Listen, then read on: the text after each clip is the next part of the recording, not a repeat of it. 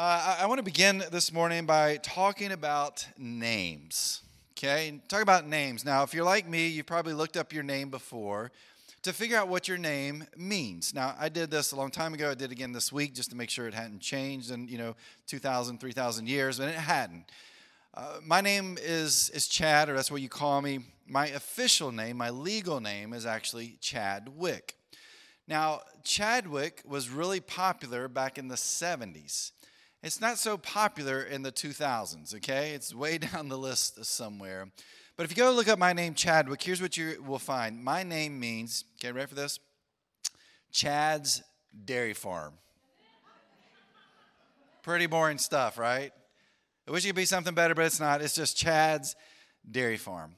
My, my wife, Kara, her name means beloved or it means pure. I, I, dug a little deeper into the Turkish meaning because sometimes you got to look at the Turkish meanings to really find something. It says dark there, okay, so there's that. But, but if you know my wife, those first two, beloved and pure, definitely fit who she is.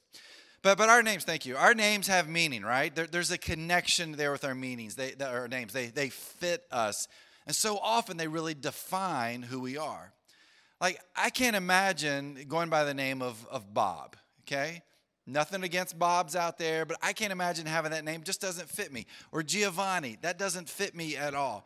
The name that fits me, the name that defines me so well, is the name that I have, is, is Chad, or again, as, as Chadwick. Well, this morning I want to talk about a name that I think every single one of us should be familiar with. You saw it up on the screen there just a second ago. It's this name, Christian. Uh, because it's a name that many of us carry um, that defines who we are, defines what we believe, it defines who we're supposed to be and how we live our, our life. And so I want to spend some time this morning talking about that, but I want to talk about where the, the very first time is we see this name Christian. It actually comes in the book of Acts, Acts chapter 11, verse 26, and those parentheses are there because they're in the translation of this. It says, It was at Antioch that the believers were first called Christians. Now, we kind of assume uh, that this name Christian probably is all throughout the New Testament because, I mean, this is what they call themselves, right? We only find this name Christian three times in the Bible, and this is one of those three times. Those early people who followed Christ, they actually didn't call themselves Christians, they called themselves disciples. That, that term Christian that was given was given by the group of people who lived there in Antioch. And that group of people in Antioch, they were, they were known to give different people groups sarcastic names. Uh, they did this to ridicule them, to ridicule them for who they were and what they thought of you and the things that, that you believed. And so they, they give them this name Christians. Now, the actual meaning of that word Christian is Christ folk. Now, for us today, we're like, that's not too bad, right? But, but in those days, it was very demeaning towards these people who, who were disciples, these people who were following Jesus. And so they would hear themselves be called Christians, and it was kind of like, oh, I mean, this is this, this sort of this, this reputation that we have. Those crazy, strange, weird people who followed this guy who did all these miracles supposedly, and he died and he came back to life. And, and those people are strange and they're weird. And, and so there was sort of this reputation that these Christians carried because of that name, again, meaning Christ folks. But there were other parts to this that, that made their reputation um, more harmful than, than good. If you look back into those early days of these disciples, um, they had a reputation that was perceived of them based on some things that, that they actually believed. For instance, some people thought they were cannibalistic. They thought they were cannibals because they did this thing called communion. And when they took communion, it was all about eating the blood or the body of Christ and drinking the blood of Jesus. And like, well, they must be cannibals. They thought they were incestuous because they kept talking about how they need to love their brothers and sisters. And you heard this all the time. Like, whoa, that's probably a family you need to stay away from. They considered them atheist. I know that sounds very, very strange. But in the Roman and Greek world, you, you were supposed to follow all these different gods. And, and over here, you've got this group of people, and they're like, there's just one God.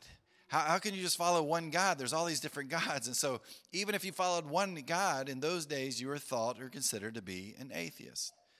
You lacked patriotism.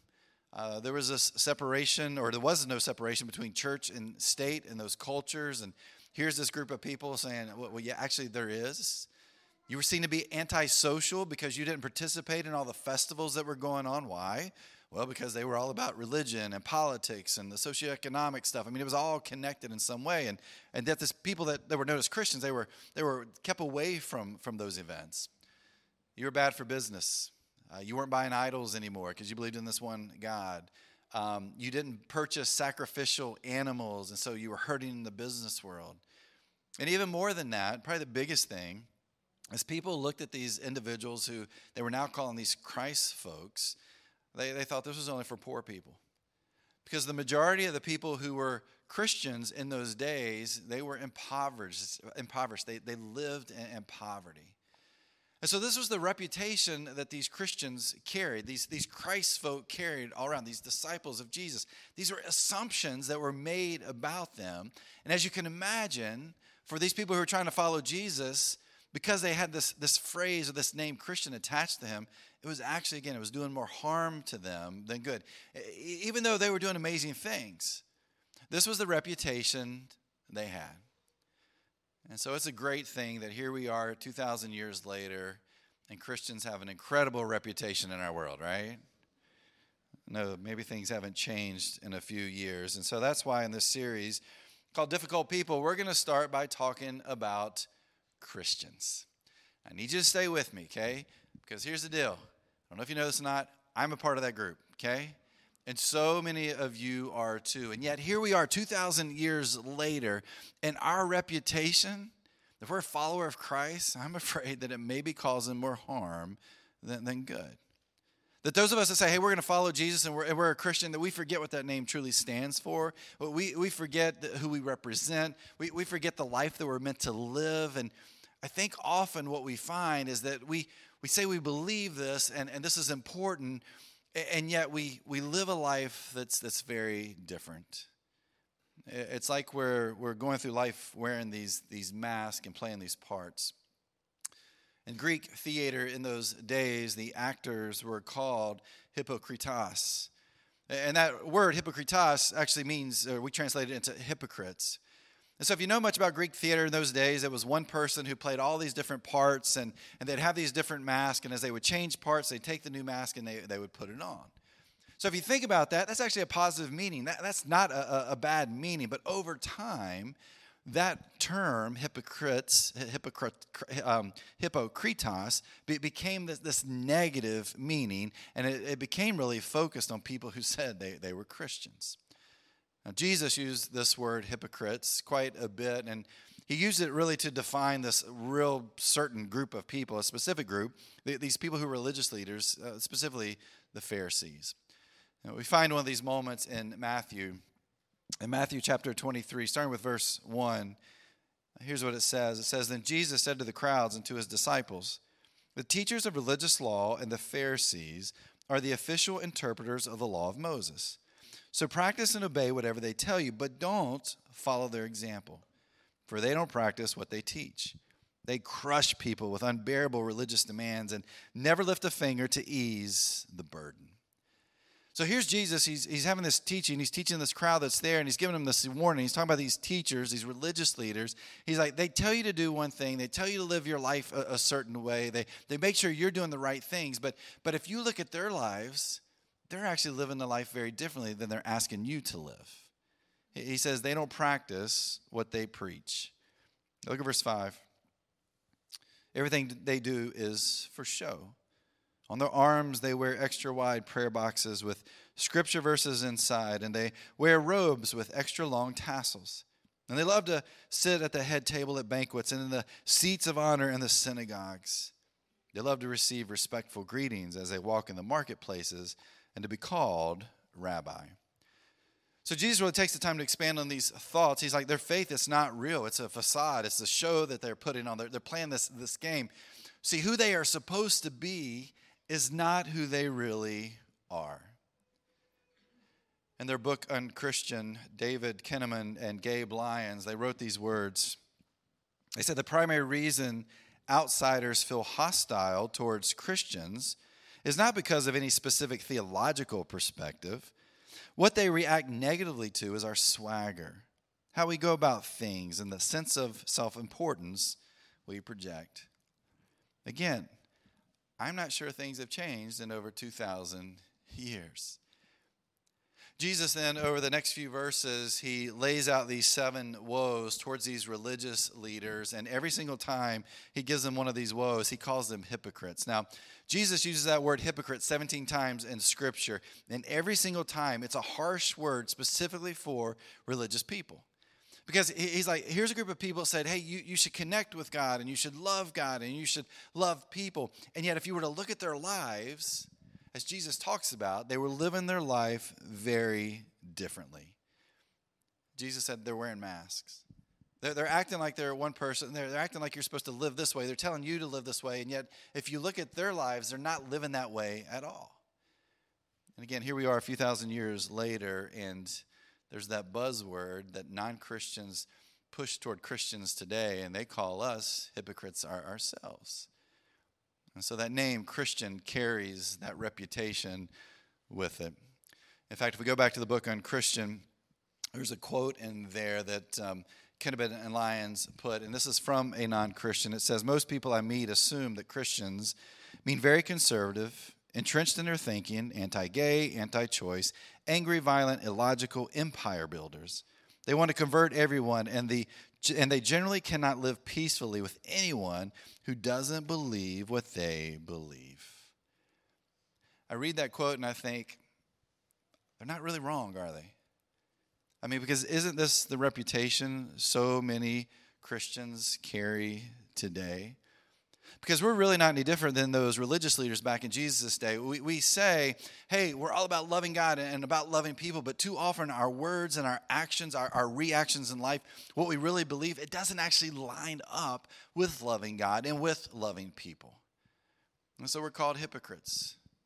We say one thing, and we say this is the way that you should live your life, and this is what your life should look like, and yet we live our lives very differently.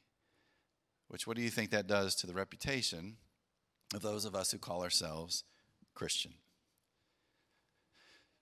Think about it this way. Um, let's say your dad says he's a Christian, and um, he's posting scriptures on social media every day, and he talks about his involvement in his church and how much he serves the community. And people on the outside look at him like, man, he, has got his life together. He's living a great life. But, but you know that he's never asked for forgiveness for all the hurt that he's brought your family. Or maybe you're a Christian and you've been a Christian a while and you've got these Christian friends and you've, you've tried to live a, a Christian life, but, but you, you make a mistake. You have an affair. You, have repented of it. Uh, you, you've sought help for it. You've been looking for healing.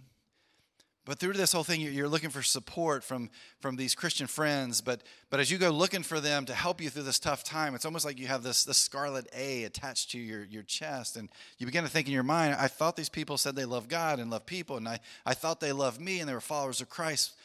Why aren't they here for me? Or maybe a teenager makes a decision in their life and they become pregnant and they're really struggling with what to do and, and they end up taking this step of uh, abortion. And instead of in the church with christians instead of finding healing and grace and love and compassion for people who say they love god and love people what do they face? They face ridicule and hate and anger and admonishment.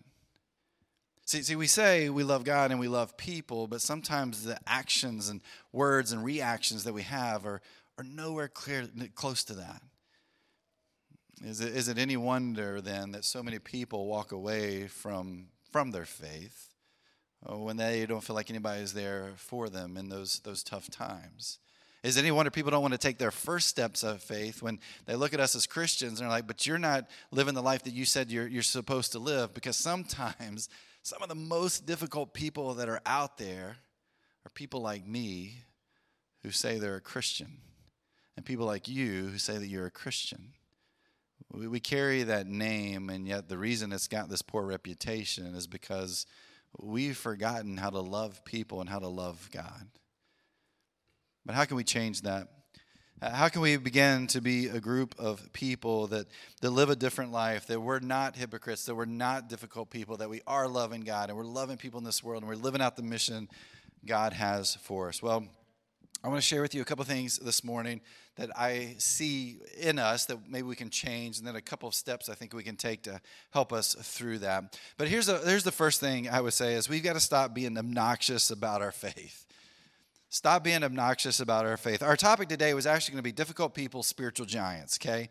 Now, spiritual giants can take on two meanings. For some of us, we think of a spiritual giant, it's like somebody we look up to like they've they've gone through life and they've they've made some great decisions and maybe they've messed up but you know they're still following Christ and they're growing and growing. It's like man I want to I want to be more like you. I'm not talking about that group of people okay? I'm talking about the other side and that's the group who think they're spiritual giants and actually who they are are obnoxious Christians.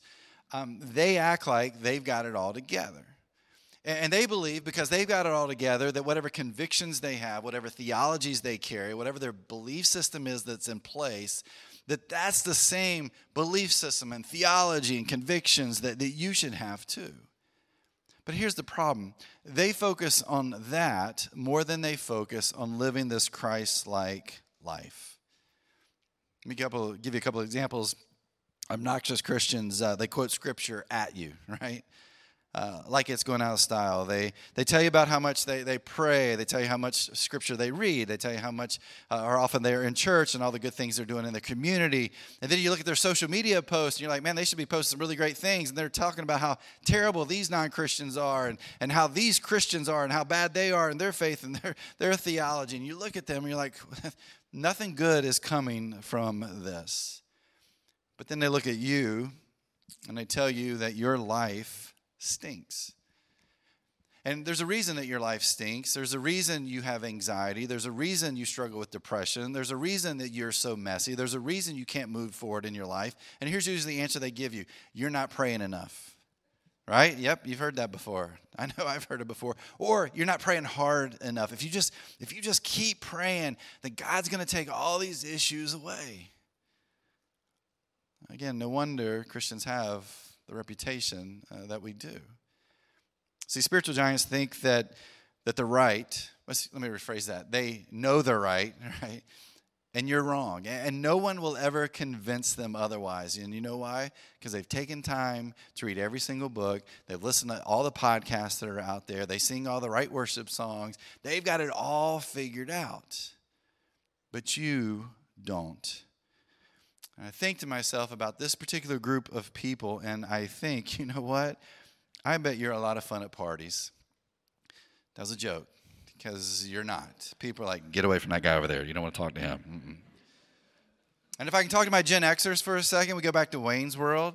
These spiritual giants, they, they, they feel like everybody should walk around like, we're not worthy, we're not worthy, right? I mean, it's kind of this attitude that, that they want towards them because they figured it all out and, and you and I and other people haven't. My impression with this group, my experience with this group of people is as they live their life this way, it makes you feel like a nobody. Uh, even worse than that, it makes you feel like you're not worthy of Jesus because your faith isn't where their faith is. And if you're not equal to them spiritually, then you're messing up, that there's more you can always be doing. But I have to remind myself sometimes uh, that I may be this person too. That, that I may be this obnoxious Christian when it comes to my faith. And I definitely know some that, that fit that category. But I begin to wonder how many wounded people have we left behind us? How many hurt people have, have left the faith or never taken that first step of faith in their life because of this one thing, because of this, this arrogance that, that we carry with us? See, we have become obnoxious about who we are. We claim we love God, we claim we love people, and yet we live a very different life. Makes me ask the question where is our humility? Where's our humility? I love James 3:13. James writes, "If you're wise and understand God's ways, prove it by living an honorable life, doing good works with the humility that comes from wisdom." Here's James. He's like, don't be obnoxious about your faith. Don't be obnoxious about the things that you know. He's like, live out your faith, do good things, but oh, by the way, be humble while you're doing good. Because when you go back and you look at the life of Jesus, here's all I see is this, and I know he's God's son, but all I see is this guy doing all these really good things, but he does it with this humble spirit. And because of this humble spirit, he influenced so many people's lives, not, not just while they were here on earth, but for eternity. You and I, we're not Jesus. I get that. But, but I think we miss the opportunity to influence lives when we're not humble about this faith that we have. And so, are you being obnoxious about your faith or are you being humble? Second thing I would say is we got to stop being judgmental. A, uh, a, few years ago, our um, Kara and I we dropped off our kids at Nana and Papa's house, my parents' house, for a week. And parents, have you ever done that with your your kids? Then uh, you know it takes like two to four weeks after that to go through the decompression stage, right? To get them back to you know normal because whatever rules you put in place and you told grandparents to follow, they don't. And uh, so it's a whole new, brand new kid that comes back, and it takes a few years to deal with that, but or a few weeks to deal with that, maybe years. But um, but we love grandparents. Anyway, we get back home and uh, we're watching TV one day. A commercial comes on, and it's for the TV show Judge Judy. Now, apparently, uh, what we found out when we got the kids home, one of the things that Nana Papa did, maybe Nana more than Papa, but um, she likes to watch Judge Judy, and it seems like it was somewhere between one to five hours of Judge Judy every single day. And so we had to deal with that and decompress the kid from Judge Judy. But we're watching this TV show. Commercial comes on for jo- Judge Judy, and our, our middle child, Avery, she looks up she's like, Oh, I want to be like Judge Judy when I grow up. Again, had to do some decompression from that too. But anyway, although her, her paycheck's probably not too bad. This is one of the biggest uh, criticisms non Christians have of, of Christians is that we're accused constantly of being judgmental. And that, that we look at the lives of people outside of our immediate world that we live in, outside of our, our church and, and, and Christianity. We look at the world we live in, and automatically we're just passing judgment on everybody. It's like we want to be Judge Judy for everyone. And, so if, if you don't believe what, what I believe, I'm going to judge you. If you don't live the life that I, I think you're supposed to live based on scripture, based on my theology, based on what's in the Bible, then here's the deal I will judge you. But here's what Jesus says in Matthew 7 He says, Do not judge others, and you will not be judged. For you will be treated as you treat others. The standard you use in judging is the standard by which you will be judged. So here, here's Jesus like, You want to be Judge Judy? You want to judge others? Okay, that's fine. Here's the deal how you judge other people is exactly the same way that you will be judged in your life. What Jesus is trying to do, he's condemning these hypocritical judgments that people are making on other, other people, that, that, that that's focused on, on the faults of others, while at the same time excusing my own faults and, and my own sins in my life. Now, hear me out just for a second. Theologically, it may be a problem what they're doing, and it may be a sin. And there's even precedence in, in, scripture of, of how in the church that, yeah, at some point in time, we may have to judge other people because they're not following Jesus the way they're supposed to be following. They're, they're in a sin, and we're like, we got to help you through this. And it's not to condemn them, but it's to help them heal and to get the support that they need through these tough times. But that's not what we're talking about here. What we're talking about is how too often you and I, if we're Christians, we may end up judging everyone around us. And that becomes that moment where we're really obnoxious to those people that, that we're called to love. There's no discussion, there's no conversation. We don't know how to be empathetic toward anybody anymore because in our minds, that other person is wrong uh, what they say, the circumstance they're in in life, it doesn't matter to us because we judge them. We know the truth. We hold the truth. You need the truth. Now let me persuade you of that truth. Kind of goes back to what we talked about a little bit earlier about this idea of self righteousness. Matthew 23 28, Jesus says, Outwardly, you look like righteous people, but inwardly, your hearts are filled with hypocrisy and lawlessness. Statistics show that 87% of people who are outside of Christianity view Christians as judgmental. 87%. Think about this practically. You're talking with one of your neighbors, maybe you've met them a few times, you're having a conversation, some reason you start talking about, you know, church or, or your faith and you say you're a Christian. That means if they're not a Christian, if they don't follow Jesus nine out of 10 times, they're going to automatically think that in that moment, oh, you've been judging me the whole time that you've lived here. But that's kind of where our minds go, right? Uh, people think that because we are a follower of Christ, because it's the reputation Christians have, that we're always judging other people. And when that is the ideal that people hold, guess what our reputation is going to always be? That we are people who judge others, which means we have to learn the power of things like grace and, and mercy, and, and that we can't get focused on what someone else is doing in their life, but what we can do is give them that grace and that mercy in those, those tough times that they're going through, or those, those moments where, where they need someone to be there with them. We can either judge them or we can be there to help them in those moments. How do we get beyond this judgmental attitude, hypocrisy, being obnoxious? Well, let me leave you with these two ideas. First, uh, remember this that Christians are messy people too. Just because we, we carry that name Christian doesn't mean we have our lives together. Now, some of us think we do, but I'm just going to go ahead and tell you the truth. You don't, okay? And here's how I know this to be true. This is the thing that should tell us that this is true. God didn't send you to this earth to save humanity. God sent Jesus, right? John 3 16 says, For this is how God loved the world. He gave his one and only Son so that everyone who believes in him will not perish but have eternal life. God sent his Son into the world not to judge the world, but to save the world through him. See, I, I think as I read that and I begin to understand a little bit more about what this name Christian really means, I, I think if we realize that we are messy people, our potential to influence more people to know who Jesus is grows exponentially. Uh, part of the reason I, I believe this to be true is I look at recovery programs, and you know the reason they work so well? Because here's a group of messy people who understand they're messy people. They're to help people that are messy in their mess, right? That's why recovery programs work so well. And sometimes my prayer is for us as followers of Christ, may we be messy people who understand we're messy people, here to help messy people in their mess. I'm being honest. I mean, if we prayed that prayer over and over again and we began to really hold on to that, then I think we could we could influence more people to know who Jesus is. But it starts by understanding that we're messy people too.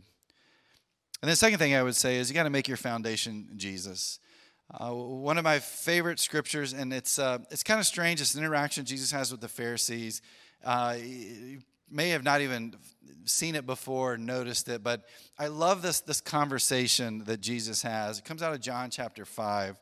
And I'm going to read to you how the message uh, paraphrase of the Bible. It's not a translation, it's a paraphrase, but I love the way that, that the message puts it. John 5, 39 through 40. You have your heads in your Bibles constantly because you think you'll find eternal life there, but you miss the forest for the trees. These scriptures are all about me, and here I am standing right before you, and you aren't willing to receive from me the life you say you want. Uh, see, I love this passage because here's Jesus, and he's talking to these Pharisees, these religious leaders, and they're all about the rules. They're all about uh, the legalities. Uh, they're, they're all about looking in Scripture. And Jesus is like, guys, you're trying to read and you're trying to learn and you're trying to understand. Here's the deal all of that stuff you're, you're looking at, it's all about me. Like, I'm standing right here in front of you, and yet you're still missing me.